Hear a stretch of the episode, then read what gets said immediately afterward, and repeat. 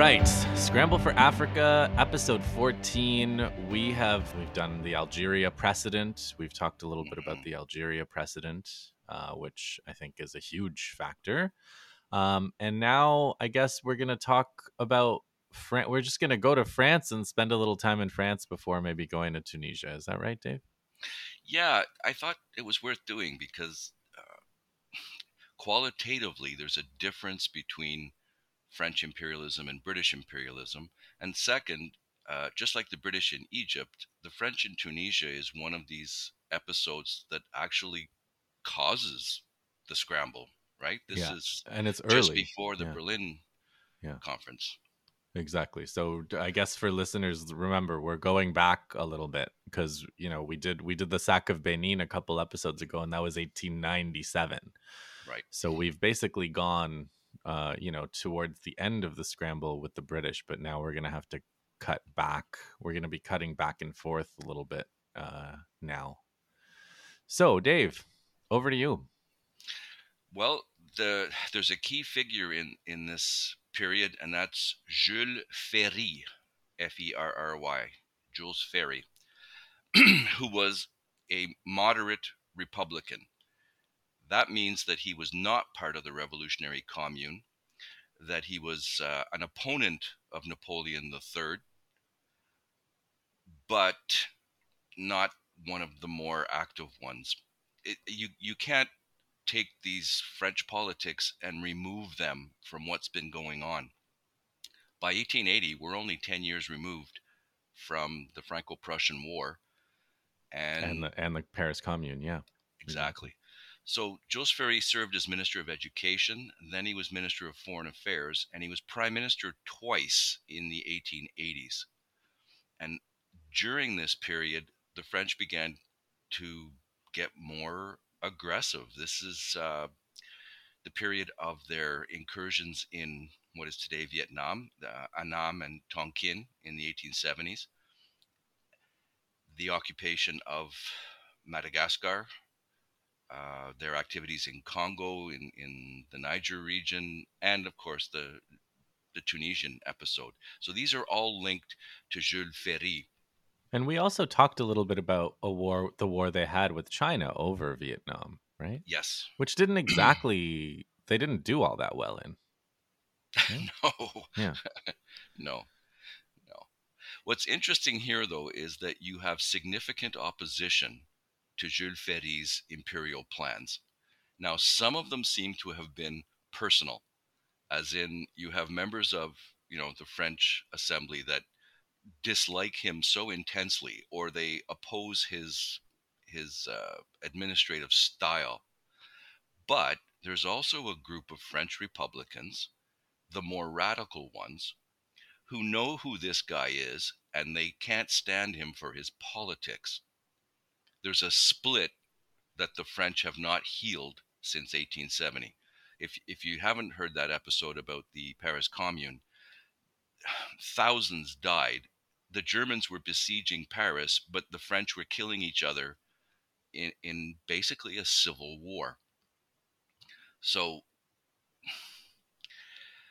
Yeah. So there's lot of- some kind of like treason accusations going back and forth too, right? Sure, sure. Yeah. And and the French Civil War, uh, it wasn't just political differences; it's a class war as well, and that makes it really, really nasty. So I was trying to compare it to civil wars that we've covered before. I know the American Civil War is, you know, back in the spotlight today because it seems like America's fracturing along the same dividing lines. But what I found interesting was that after the American Civil War, you know, North and South seemed to get along reasonably well. It was like they were going to forget the Civil War and put it behind them, and the North would turn a blind eye to, you know, the South uh, blocking civil rights for. Yeah. They basically put the same people back in charge in the South. So that was the, the Yeah. South. They told the South you can't do this to the whole country, but you can continue to do it in the South. Was basically Right. the deal. And then the British Civil War goes back to the 1600s. And although they had a restoration 10 years later, it seems like some of the uh, losers in the, ref- the restoration, well, they left. The more extreme religious groups, they're the ones who went to America. So that problem seemed to uh, settle down, if you wish. And after the Glorious Revolution, there's really no uh, party that stands for absolute monarchy, and, and, the divisions seem to fade. It's like they all get on the same page. That's not the case in France. There's bitterness and resentment, and they're still fighting the civil war uh, politically, and they won't stop doing it for generations. I'm, I'm hoping we'll get to it later on, but France in the 1920s and 30s, the, the divisions are still there. And you actually have French uh, leaders who would prefer Hitler. Yeah, yeah. I mean, uh, there, there are there. I'm gonna present this because there is, um, there are some French historians who basically have the thesis that, you know, France sort of lost uh, to Hitler because they, a lot of them, handed wanted to hand France over in the first place. Yeah. So these divisions go back to the original French Revolution to the 1790s, and a hundred years later, they've just been reinforced by you know the revolution of 1830 1848 the the, civil war in 1870 71 so it's a uh, so it's kind of very, an unstable like political setup that they have right so Jules Ferry, as a moderate Republican, is now pro empire. And that's going to mean that the socialists and the radicals are going to be anti empire. If I wasn't before, the fact that Jules Ferry is for means that I'm against automatically. Yeah, that is so different from the British, right? And the Americans yeah. because they can agree on that. I mean, when they can't agree on anything, they always agree on foreign policy. Um, you might hmm. argue that the British radicals are abolitionists and uh, humanitarians. So there's your argument. Well, we're going in to erase or abolish the slave trade. Oh, in that case, okay. Yeah, just give them something. You yeah. could always give them those people something, but in France, it seems it's so bitter that they won't. Uh, they yeah. Won't. Hmm. And French imperialism is different again because French capitalism is different. So it seems that French investors were not shy about putting their money outside of France. We covered the Suez Canal, started by French investors and the Panama Canal. Again, you know, some of the same people, but also French money being invested outside of France. The the argument is quite clear. It's not necessary to own these places to invest in them. We don't have to control the place to, you know, invest our money. I mean, the British attitude is considerably different. We we like to own it before we invest in it. But and I French... guess in a way, it's like France is riding on that, right? Because they're investing in places, in many cases, that the British control one way or the other. So uh, there's like a British imperial umbrella over all of these investments. That applies to the Suez, but Panama. Panama's no. the Americans, yeah. Panama, no, Panama was still under Colombian control. Oh, right. Colombian control. So if if you're a French imperialist, you're using economic arguments but according to uh, Henri Brunschwig, the real reasons that the imperialists want to take over colonies is number one, prestige. And number two, something they call rehabilitation. So the French reputation, or, or perhaps their image of, of themselves, their amour propre, took a real blow in, in the defeat uh, at the hands of you know Bismarck and Germany. So we need to rehabilitate our image. The closest thing I can think of is uh, the United States after losing in Vietnam. You know, they had to go and throw the, their muscle the Vietnam against... syndrome. So you're saying that France had like a Paris Commune syndrome kind of thing? Well, and and a Franco-Prussian War syndrome. Yeah. So we have to show the world that you know we've still got it. And then later on, they're going to use uh, arguments justifying the acquisition of colonies on the grounds of national security. Well, I mean, so, this is one of the things you need colonies to protect your colonies, right? yeah, yeah. But Brunschwig basically says that the French learned a lesson during the French Revolution and the Napoleonic Wars. The British went around grabbing all of their colonies, right? And and they realized at home that they didn't need colonies. It, yes, it was a, a financial loss for ship owners and merchants and obviously slave owners, but for the rest of the people back home in France, it was no big deal. You know, we were able to dominate Europe for decades without those colonies. So Brunschwig is an interesting guy. He wrote a book about uh, the the the scramble for Africa. It looks like Le Partage de l'Afrique Noire. Yeah, and uh, historian of Germany, then pioneer of African studies in France at the École Nationale. Hmm. Yeah, interesting. Also, we covered in earlier episodes some um, less than successful, okay, let's put it plainly, disastrous colonial adventures. Napoleon III uh, funding Maximilian's expedition to Mexico, which ended in complete disaster, total loss. Where, where does when was the Monroe Doctrine stated? Was it after this or before this or around uh, this? Uh, the Monroe Doctrine came out really early, 1820s or so or, this is a they they were gonna they were already on thin ice on those grounds, right?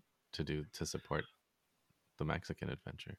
Yeah, but when the Monroe Doctrine came out, you, you have to understand most of Europe either ignored it or the ones that heard it laughed. Right.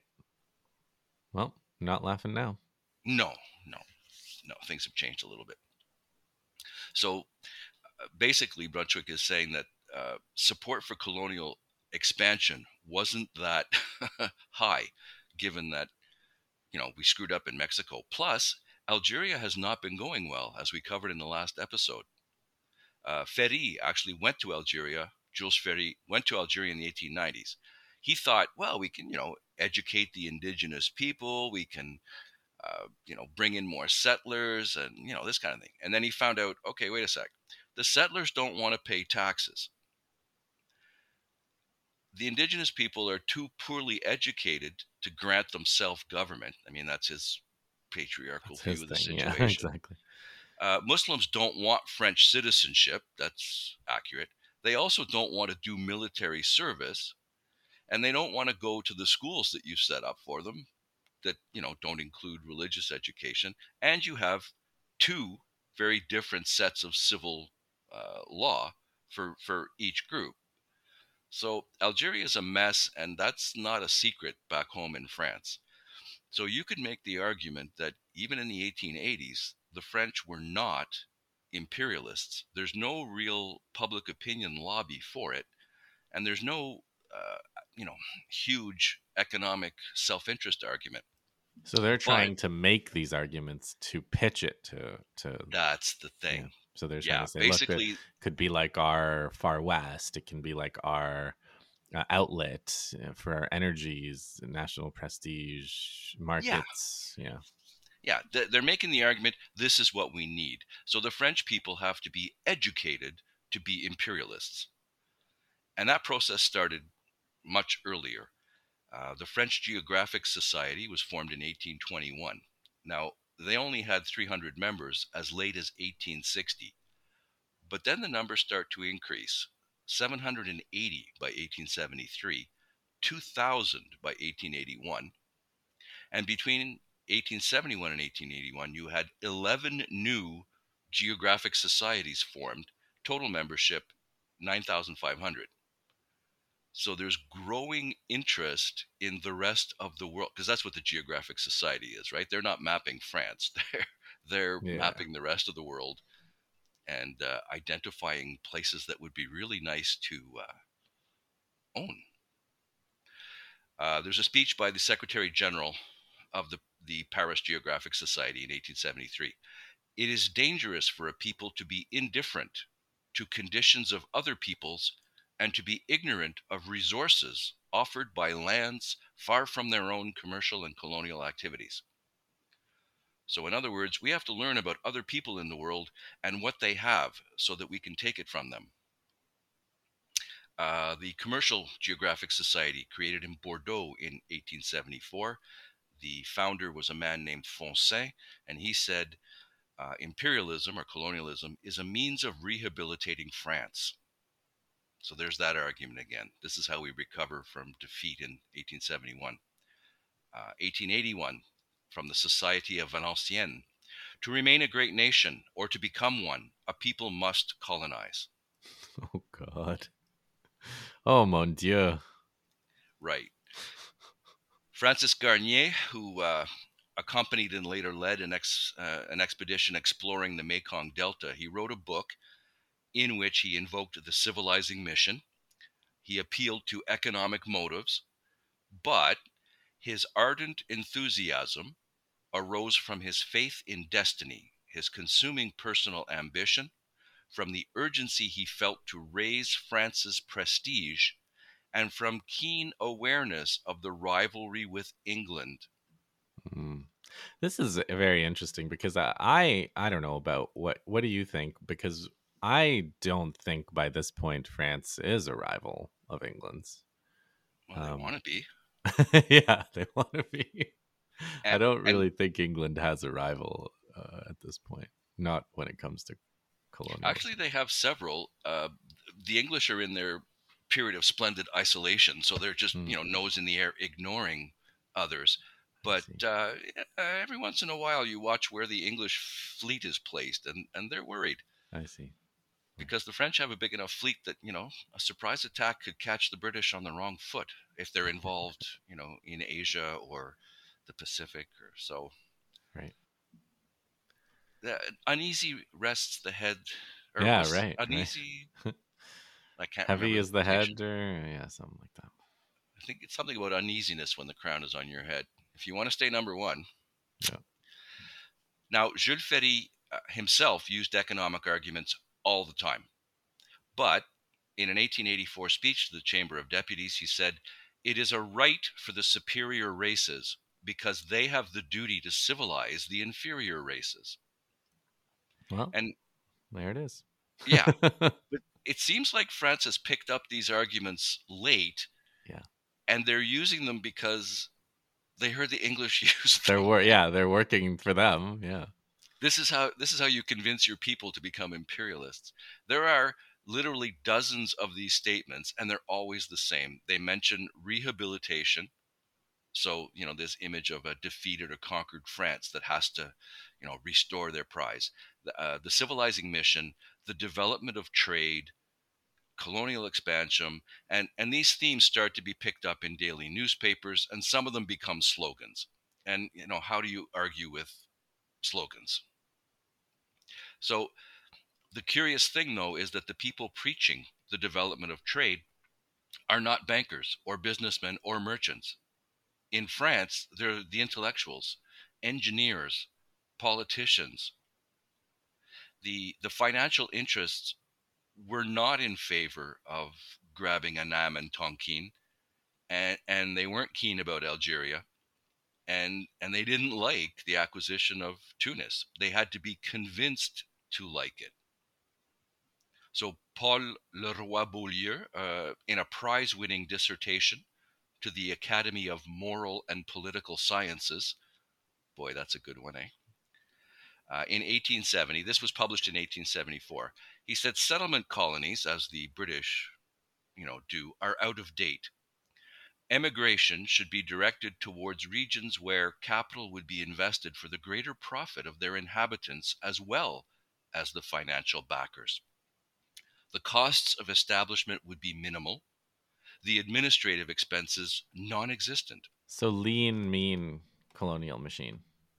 Or make the colonies pay for themselves the way Mm. the British seem to be able to do. And, you know, we could do this too.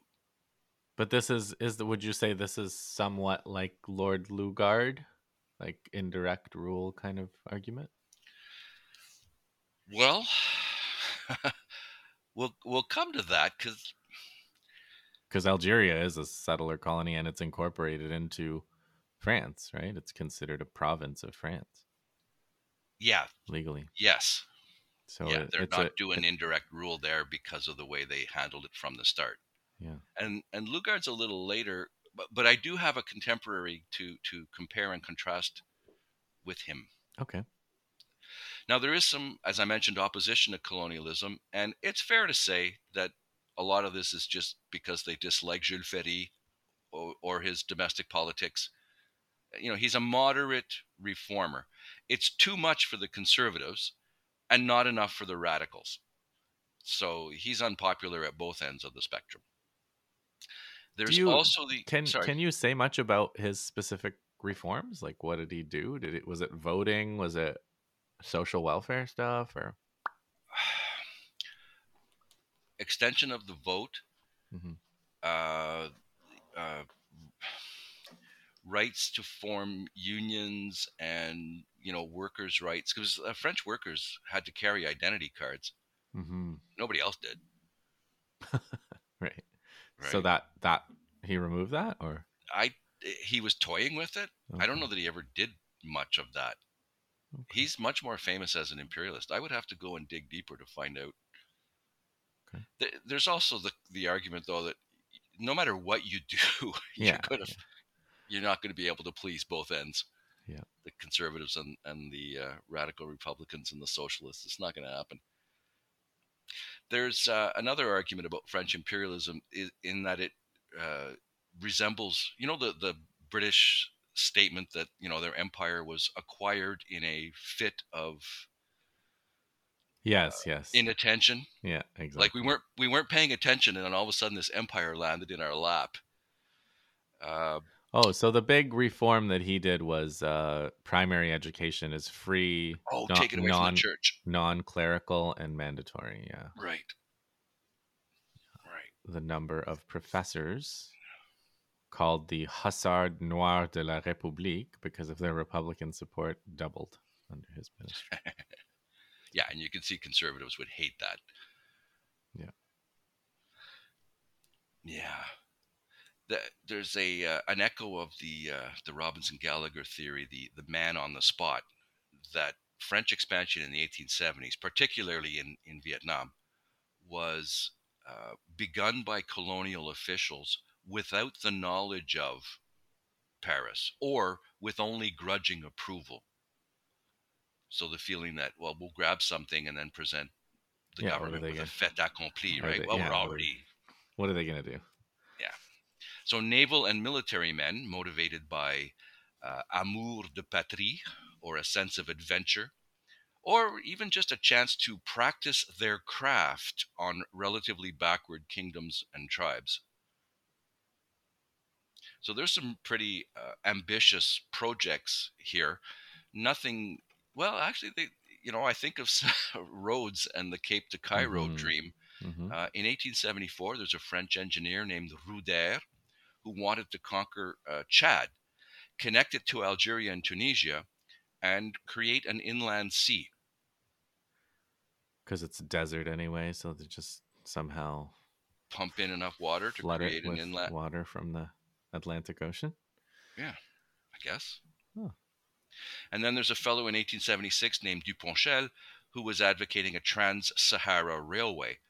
Yeah, Pakenham has some funny stuff there where it's like they keep asking uh, whatever the, the government for money, and the the government sends these incredibly tiny amounts, and they're like, "We can't build a Trans-Sahara railway on, you know, a million francs or whatever." Yeah. So the the, the next item I found was the uh, the connection between French imperialism and the Foreign Legion.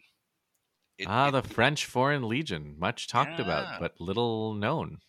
What is this Well- French Foreign Legion? much of what is known tends to come from movies and novels, and not from you know actual historians. But all right, so here's here's a problem.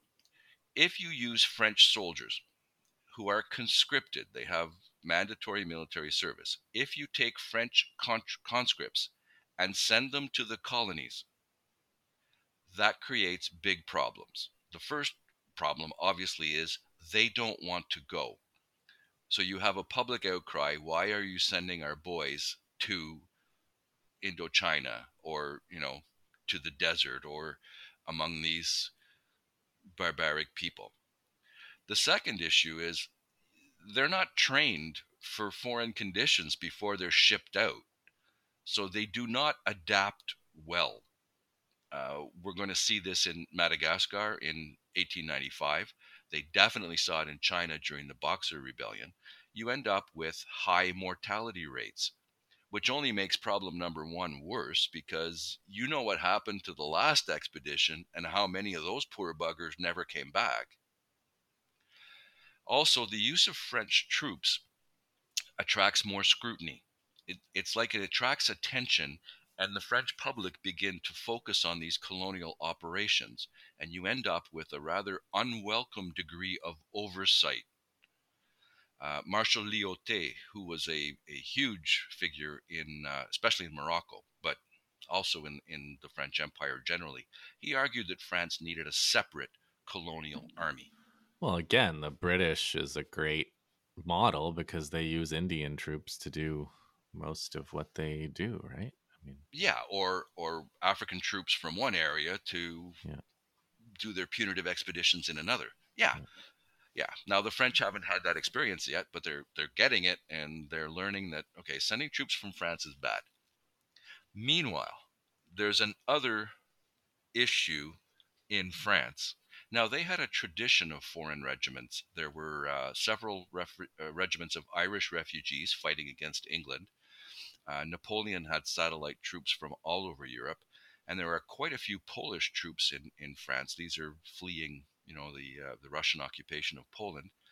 Uh, the Swiss Guards who defended the king. So there's a history of foreigners serving for France. But in the 1830 revolution, when Charles X was overthrown, uh, the new king, Louis Philippe, ordered the Swiss regiments disbanded because they had basically stayed loyal to, to the king. And, and during this period of revolutions, there are many, many foreigners pouring into France. Uh, failed uprisings in Poland, uh, across Germany. And if you're a wanted man, France is a, you know, ready to grant asylum to all of these people. Only when the numbers start to increase, the French begin to regret having them all there. What are we going to do with all these foreigners? They're, uh, first of all, they're politically revolutionary. They could join up with our revolutionaries and start trouble. And even on a small scale, you know, they're they're restless, they're dangerous, they're unemployed. So how do we gently get them out of France, you know, without, you know, trying to kick them all out. And somebody got the bright idea. Give them a job. Put them in a military unit and then ship them to Algeria. Solve two problems with one simple solution, right? But is that really why they came to France? No, but they are unemployed and mm. also many of them are revolutionary fighters, right? Mm-hmm. And, and uh, maybe they won't be too picky about the cause that they're fighting in. Like we haven't really thought about the propaganda angle. How do we? But you know, give them give them a job, give them a, a uniform, and get them out of the country, and well, then we'll deal with the other issues afterwards. So as you can imagine, the beginnings were. Uh, I love this word. Don't get to use it often enough ignominious. You had a whole bunch of these these refugees in France that are rounded up, put in military units, and there are no officers or or uh, non-commissioned officers, the backbone of of an army, the sergeants and the corporals, right? You don't have any from the regular French army that are willing to serve with these foreigners. So the troops were undisciplined for the first. The second, they're just rife with democratic and egalitarian ideas. The French are, are trying to do this on the cheap, so their pay is extremely low. And that means most of these guys get to Algeria, and the first thing they do is sell their equipment so that they can buy drinks. the uh, the early results are not encouraging. They do not do very well in Algeria. So then they were rounded up and shipped to another location. They were spent to they, they were sent to Spain, which is having their civil war for the oh I don't know the eleventh. I honestly I cannot keep track of all the civil wars. I didn't know there was a Spanish Civil War in 1835. oh, Justin, from the moment the Napoleonic Wars ended, It's continuous almost. Spain has civil wars, revolutions, attempted revolutions, and it just goes on and on and on until the the late 1800s. And, And this Spain one- taking Morocco is during the scramble, right? Are we going to talk about that in the script? Uh, yes, we will. Yeah, okay. Yes, we will. So the 18 the 1835 Civil War in Spain, the constitutional monarch Isabel II is asking for help against the uh, contenders who were supporting a guy named Charles. So they're known as the Carlists. And France sort of wants to help her, but doesn't kind of. So, oh, here you go. Here's the Foreign Legion. You can have them. So she's got these foreign troops to use against the the Carlist rebels, and uh, she uses the way them the way you you think she would. She basically uh, uses them as cannon fodder. They're frequently sent out on unsupported attacks, and uh, they're used as the spearhead in attacks. You know, the more of them that die, the better. And France is okay with that because the more that die, the fewer we have to pay afterwards. How how many people are we talking about here? What size is, is this unit? uh, it's not as big as you would think. It's it's somewhere around three thousand men for Yeah. for much of the time. So as, as you can imagine, the numbers are declining between combat deaths, disease, desertion, and of course, when their enlistment runs out, good luck getting them to sign on again. So, so that experience, eh, didn't didn't go that great. And you know what's funny is when they lost the Civil War, the Carlist rebels, many of them did not want to face rep, you know retribution from uh, Isabel. Uh, so a couple of thousand of them joined the Foreign Legion to fight for France. Meanwhile, uh, in the 1830s and 40s, refugees are still pouring into France, so they organize a new Foreign Legion, having spent the lives of the first one in Spain, and they ship them back to Algiers. And this is when they discover uh, this. This is, of course, the period of Abdelkader, right? We covered it in the last episode. So they discovered the French discover something about the Legion. They're very brave in battle. The Legion actually distinguished themselves in the storm of the city of Constantine and, and made a name for the future Marshal Saint Arnaud. Now, yes, they went crazy when the city was sacked, they went crazy looting, but so did regular French troops. The thing is, the, the Foreign Legion showed themselves to be very brave in battle, but when they're in barracks, when they're just, you know, in, in occupation of a quiet or reasonably quiet zone, their discipline just goes to hell. They're selling their equipment. Uh, they're they're uh, going AWOL. They're, the discipline for the Foreign Legion was absolutely savage, and of course that leads to desertion, and then you have more savage punishment. so you have to they're- keep them fighting. Yeah. to keep them active. Otherwise, they're going to sit in barracks and, and plot to murder their officers, or or desert en masse. You know, if we can find an enemy to go to that won't kill us, you know, we'll all go together. Uh, they also learned the French about the Foreign Legion that these problems were more prevalent when they were grouped by nationalities, and that's the way they started. Like, let's put all of the Spanish guys together. Let's put the Italians together, the Poles, the Germans. You know, it, it makes it easier to find an officer who can speak their language, sort of thing. But that's a problem because these guys all start plotting together. It was actually better to spread them out, split them up, and have them learn a few simple words of French to follow the, the commands. And I also found something interesting about desertion uh, Wellington, the, the English uh, general, described deserters as taking French leave, whereas the French expression for desertion is filer à l'anglaise. That's good. Yeah, I thought so. So the Legion ends up seeing a lot of action. Keep these guys busy, so they end up being sent where the where the heat is, and that starts to appeal to ambitious young French officers. Rather than you know occupying a, a desk and waiting for promotion as your seniors retire or die off, you can go where the action is and make a name for yourself, especially middle class officers. If you don't have, you know, the noble or political connections, this is a way to get ahead. And that contrasts with the British Army, where commissions are still purchased. And there's the rule that officers must be gentlemen, they must be well born. So you've got these middle class young French officers who are going to make names for themselves leading the Legion in combat. I mentioned Saint Arnaud, uh, Bazaine, Canrobert, and Marshal MacMahon, the future uh, president, president, prime minister of France. So the Legion goes to the Crimea. Uh, they go to Italy in 1859. They're sent to Mexico with Maximilian, where, I mean, amid all the disaster with Maximilian's expedition, the Legion actually distinguished themselves. They fought, mm.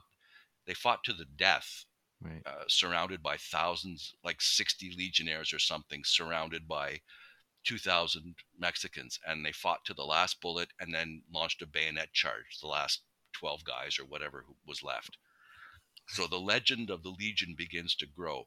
They're in uh, Indochina, they're in West Africa. We're going to see them in action in, in uh, the rest of our coverage of the French in the scramble. So they're they're like the answer to the Indians that the British have. They're like the the troops that that replace trying to use native troops for imperialist. I mean, no, trying to use, use uh, trying to use. they'll like, use native troops, yeah. but rather than sending a couple of regiments of the regular French army, yeah, they're going to send the Legion, and then they're going to send uh, Marines. The French have Marines as well, and oh, those are the two units that end up getting used the most often. So they get the most experience. They can handle the unusual conditions better which is why you call on them next time, and then you get that cycle going.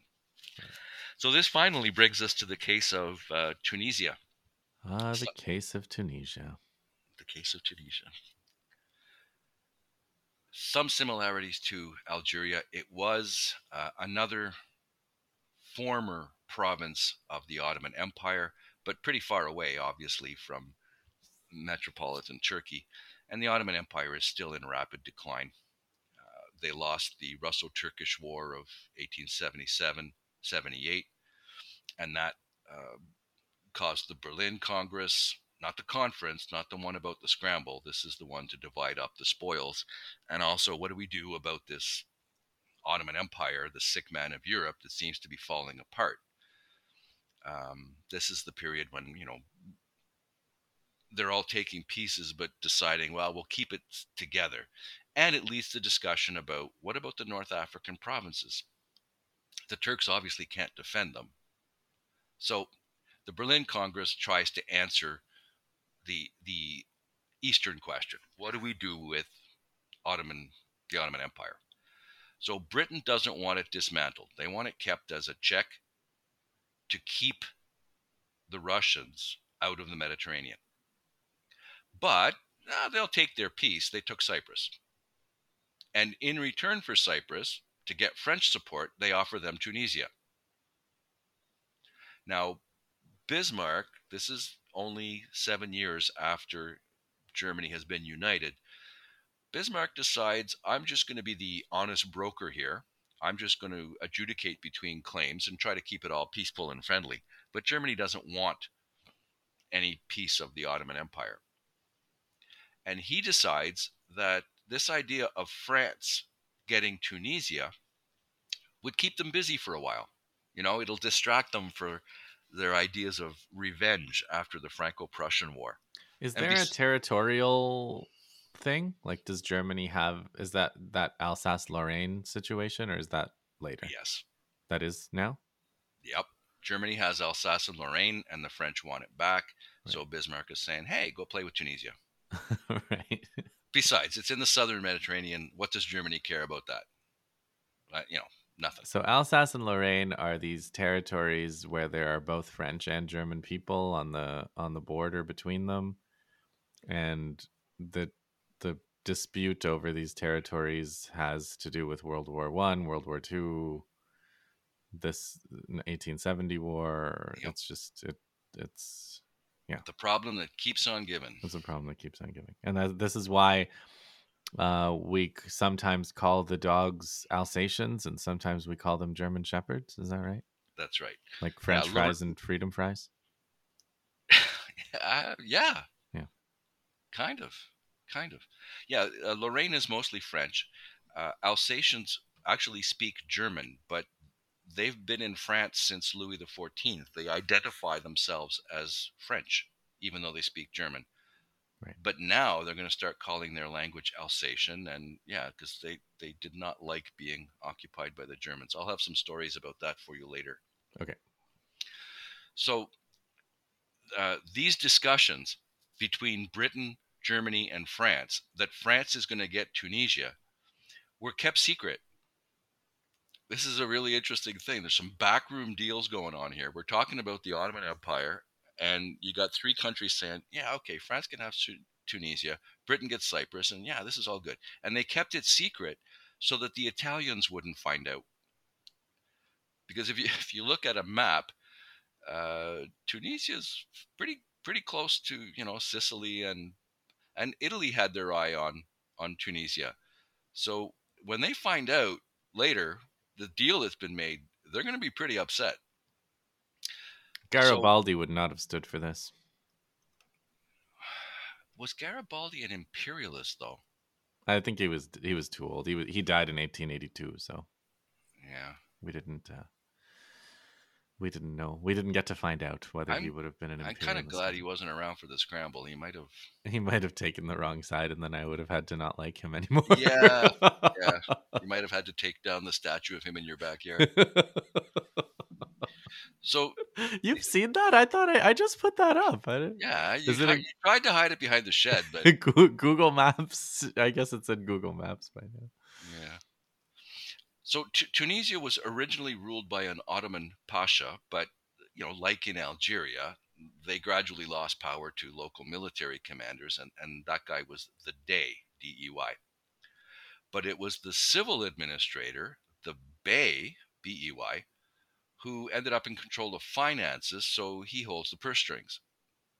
So the Bey of Tunisia had his own army, his own navy, struck his own coins, had the power to declare war, to make peace, and he could maintain separate diplomatic relations, and he could sign treaties on his own.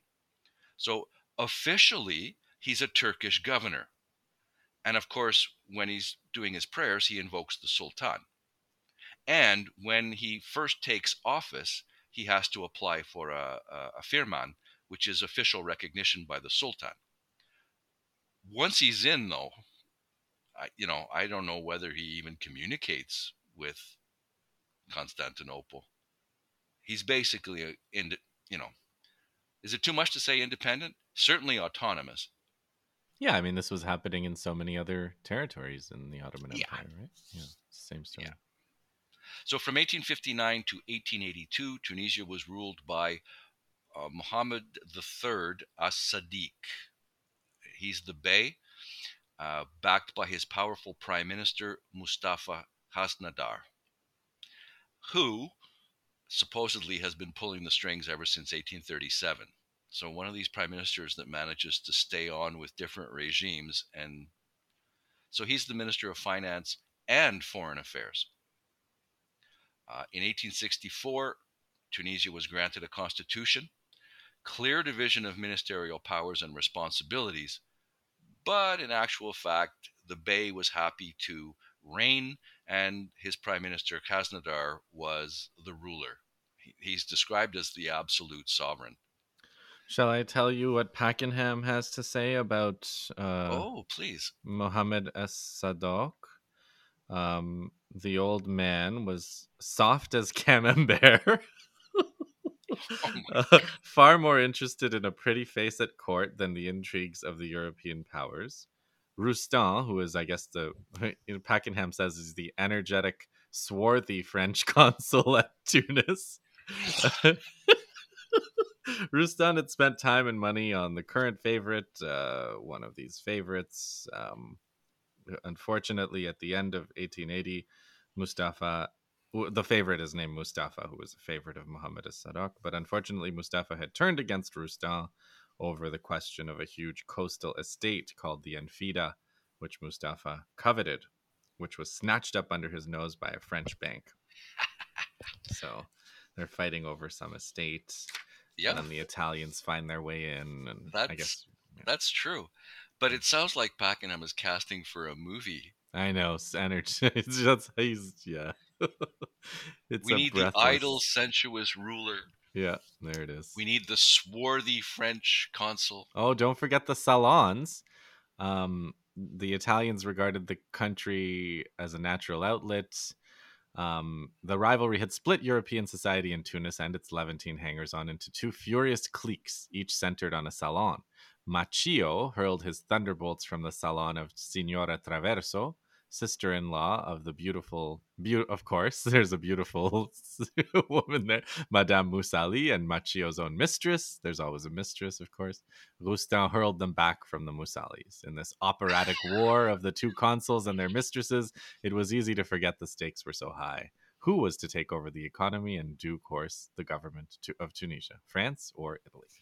Okay, I've got, I've actually got the the shady business deal coming up because it's it's pretty funny. Does it have um, the straw man, a Maltese Jew called yes, Levy, who yes. possessed English nationality and claimed a yes. preemptive right to buy Enfida? How about a fast moving young English lawyer named Alexander Broadley, who'd left India in a hurry to avoid landing in jail? Yeah, it's got all those things. Okay, good. All right, I'll I'll I'll, I'll leave you to it. Then. Bring. I didn't have the names, but you could certainly name the the participants. uh, I was going to say though that uh, Mustafa Khaznadar was somewhat of a reformer. I don't know if he's influenced by uh, Muhammad Ali in Egypt, or, or whether this is just he's he's joining the trend. But he tried. Uh, he he's trying to reform the country. Only Tunisia's e- economy didn't generate enough revenue to sustain the reforms that he was hoping for. And the central administration was not very well developed. Uh, tax collection still devolved on tax farmers.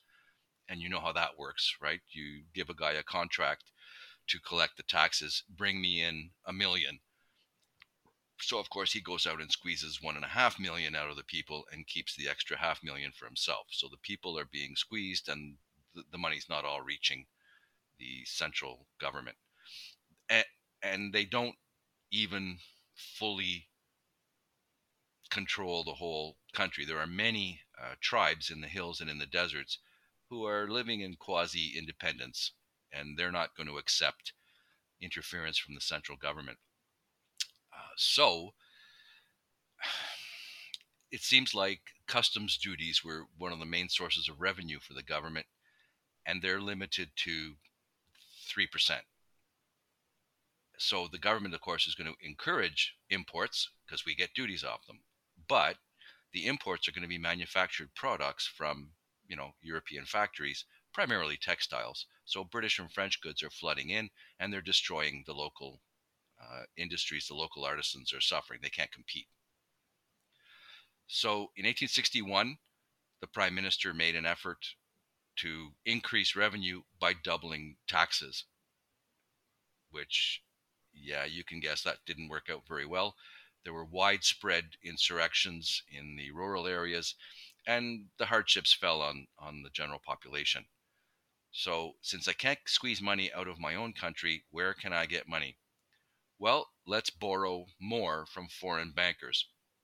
And in 1867, Tunisia was basically written off as a bad investment. The uh, international bankers refused to lend them more money. They couldn't they couldn't pay the uh, the interest on the national debt as it was. So they are headed towards bankruptcy. And this is a scene that we've seen before. Sorry, in France, Egypt in Egypt. Yeah. Right. Right. And it seems to have been at least at least partly self-inflicted in the 1870s, Kastner is still hanging on to power and he's still trying reforms and he's still trying to uh, correct abuses in the government bureaucracy. And supposedly he was getting some pretty good results at first, but then some bad harvests ruined it. And palace intrigue is also blamed uh, for his downfall. And and this is where we start to get towards your you know competing salons and all the rest of that stuff. So I beg pardon. Tunisia had just over a million inhabitants, uh, half of them farmers in the northeast, and the other half nomadic shepherds in the interior. The city of Tunis had uh, 100,000 inhabitants, but as I mentioned, crop failures 1867 and 68, the famine that followed, and then epidemics of cholera and typhus combined to kill about 20% of the population. So they suffered some of the wow, same. That's major. Well, th- this was going on in Algeria too at the same time, right? Yeah. So there's really no big mood in Paris to to take over Tunisia. So even while the French government is making a deal to take Tunisia, uh, you know, granted to them by the British and the Germans, there's no real uh, groundswell of public opinion in favor of taking over Tunisia. So they're going to need an excuse. They're going to need some kind of pretext to do it. So in 1880, uh, there's a railway linking Tunis with the coast. It's owned by a British company, and they put it up for sale. And it's Italy that wants to buy it. Italy's interested in getting their foot in the door in Tunis, so they're going to buy this railway. And that leaves France worried. If we do try to take over Tunis, would that lead to Italian intervention? So now. Yes. the Yeah, prob- answer is possibly. yes. Yeah. And then we get to your lovely little kerfuffle, which is, I mean, I just describe it as a complicated incident, but you've actually got the names. Okay, so we have a, a property of 100,000 hectares owned by a former Tunisian prime minister. yes, it's called the. What was it called? The N. Damn it. Coastal estate called the Enfida. Okay. So there's a French consortium that want to buy the property, and they've gone so far, you know, in negotiations to believe that the deal has been completed. And that's where your guy from Malta, the British citizen, Yes, the Maltese. Uh, what's his name? Let me see. Levy, a straw Levy. man, Levy, or Levy, who possessed English nationality and claimed a preemptive right as a neighboring landowner. So he owns the na- the land next door. Right? So he he moves in, he occupies the property Oh, without go. paying for it. So Settle- now, a little settler, a little settler magic going on. right now, since this involves a British citizen, Yes. yes. now Britain's involved. So London sends a judge to investigate. is this Broadley? discovers- Is this Alexander Broadley, the It could be. English young English lawyer who'd left India in a go. hurry to avoid landing in jail? Oh, okay. So they sent a disreputable. now he guy. doubled now he doubled as a lawyer for Mustafa and a political advisor to the Bey, as well as acting as special correspondent of the Times and the Daily Telegraph.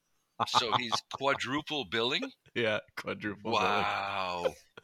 Oh, the things they can get away with in the colonies, eh? Well, if it's not him, somebody discovered that the British purchaser, supposed purchaser, Levy, was acting on behalf of the Bey and a group of Italian business, businessmen.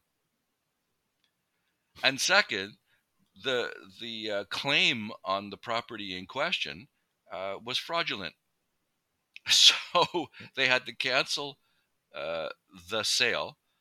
They had to basically disown Levy and his backers, and French buyers got the the the property. So, do you know that while this was going on, there was also a naval incident? Uh, So, um, Which they, one? th- they tried a foolish compromise. The cabinet, the French cabinet, Ah, yes. bullying the Tunisian court, which had to settle the Enfida affair by sending a French battleship, the Friedland, to demonstrate in Tunisian waters.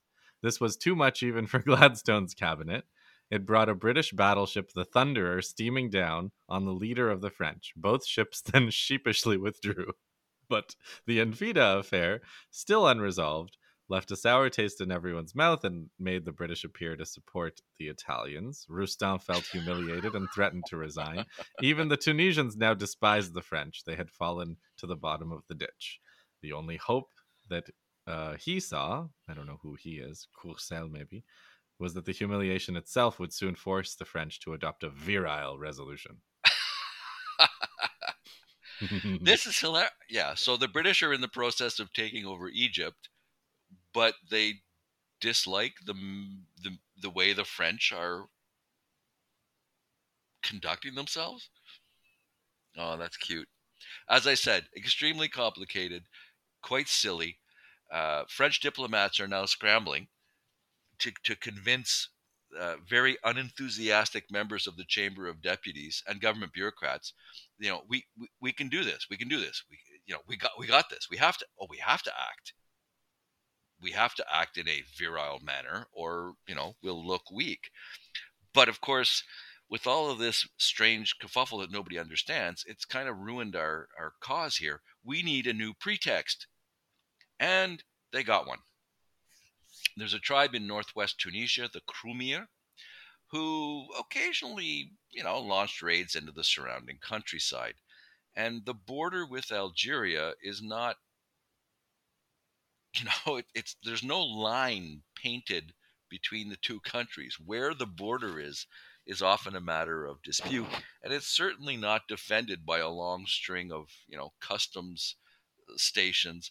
So the Krumir launched a raid in 1881 into French Algeria, and they attacked the uh, neighboring Ouled Nebed tribe, who appealed to the French. And in March of 1881, there was a clash between the French and, and the raiders. So the French invoked the droit de poursuite, the right hot, hot pursuit. The right of pursuit. Yeah, you came into our territory, so we are now allowed to follow into your territory with an army of about 36,000 men. So yes. obviously they were ready to do something, and this pretext was a godsend. So I'll read you the Pakenham on this. Uh, okay. so, uh, uh, so there's this uh, meeting between uh, Courcelles and Gambetta, where Courcelle basically promises that they could, uh, with the financial takeover, they could make millions out of Tunisian government stocks. So Gambetta is cool with it. Um, they make this plan, and then the Krumirs uh, do this raid. Four days, uh, ten days after the meeting uh, between Courcelles and Gambetta, Ferry reported a serious frontier incident with the Krumirs. Three days later, the Chamber of Deputies voted five million francs for punitive raids. Conscripts were packed off in thousands from Toulon, bound for Algeria. On 25th of April, less than five weeks after that meeting, two French columns under Generals Bréart and Forgemolle crossed the hills of the Algerian frontier with tricolors flying. They paid no attention to the Krumirs. Anyway, the Krumirs had vanished. Each column marched straight down the dusty road to Tunis. In yep. Paris, Saint Hilaire explained airily, We are not at war with the Bey, and we do not wish to be at war with the Bey. It is as allies that we plan to enter and operate on Tunisian to- territory and put down the disorders. Never mind that there were no disorders. Yeah. Yeah, so you get that image, right, with the Bey saying, I, I don't need any help.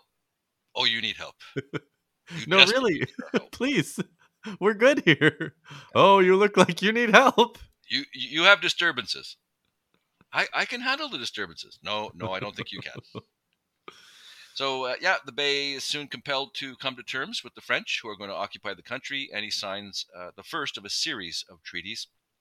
Uh, the documents basically say that the Bey will continue as head of state, but the French will be given effective control over uh, Tunisia's government uh, in the form of a protectorate.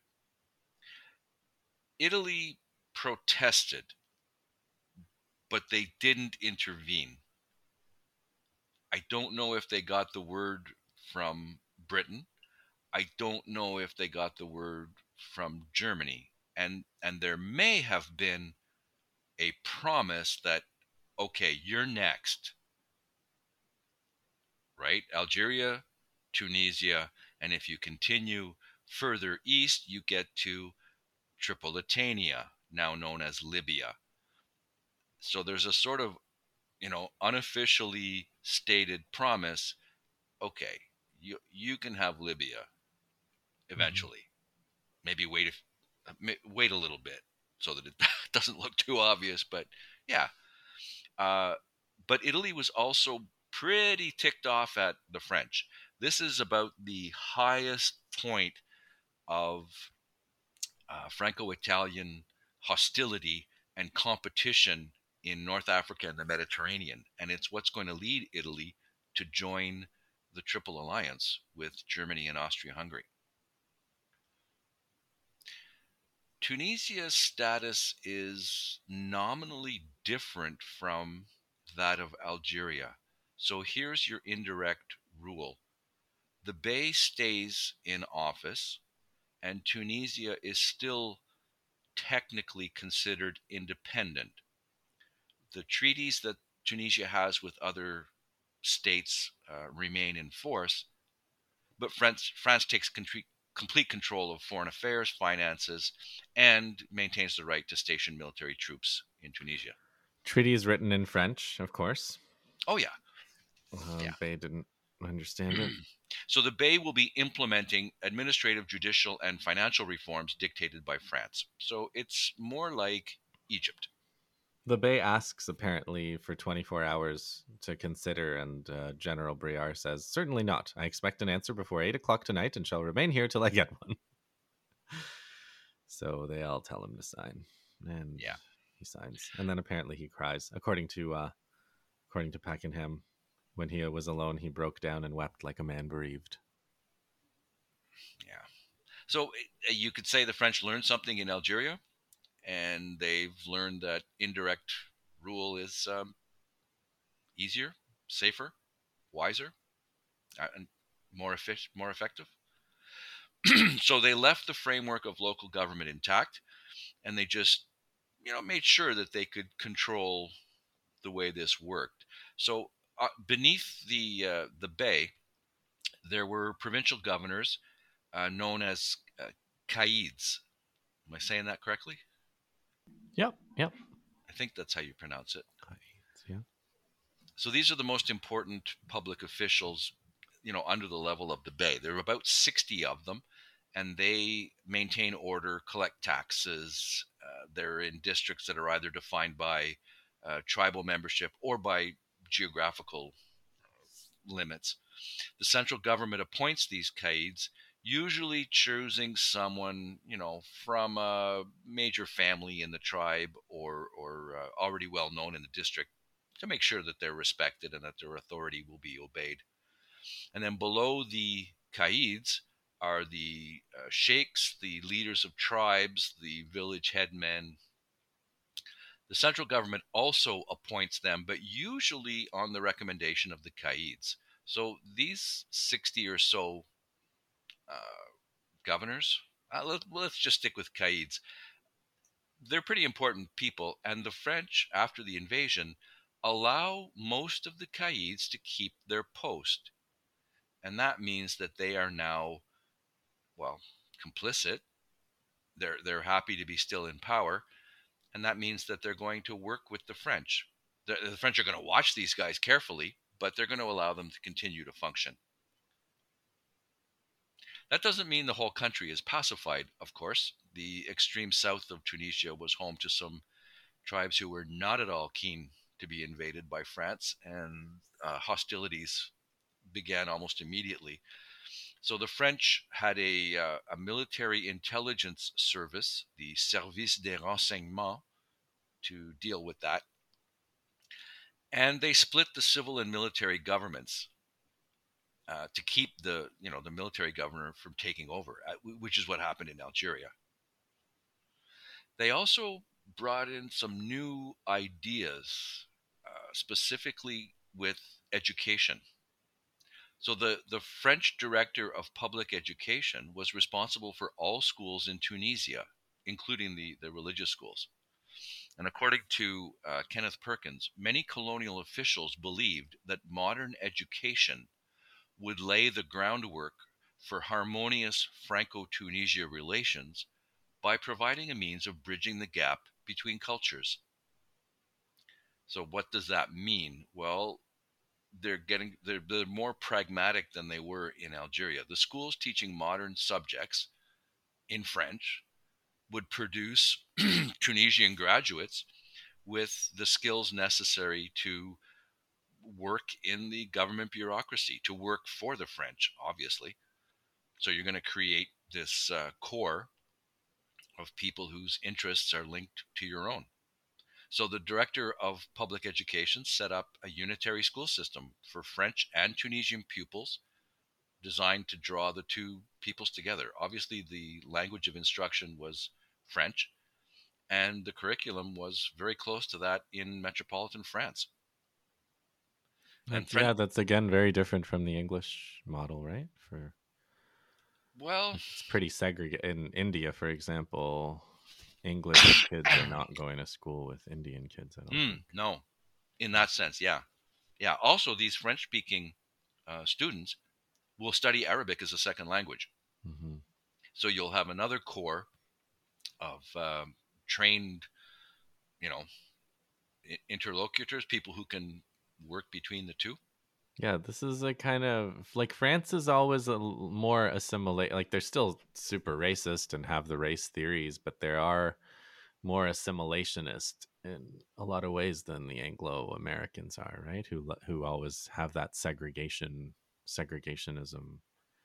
Yeah, and, and even though we say you know they're trying this, the the fact is that there wasn't much ethnic mixing in the schools, mm-hmm. Right? Most so it's a the, promise and not really a fact. No, well, most of the Tunisians. I mean, I can imagine plenty of French who don't want to be in the same classroom with with Tunisians, but also the Tunisians want more religious education, right? Which they're not going to get in these French they, schools. They want to still be Tunisian or something or Arab. Yeah, they don't yeah. want to become French, which is what the France want them to be. Yeah.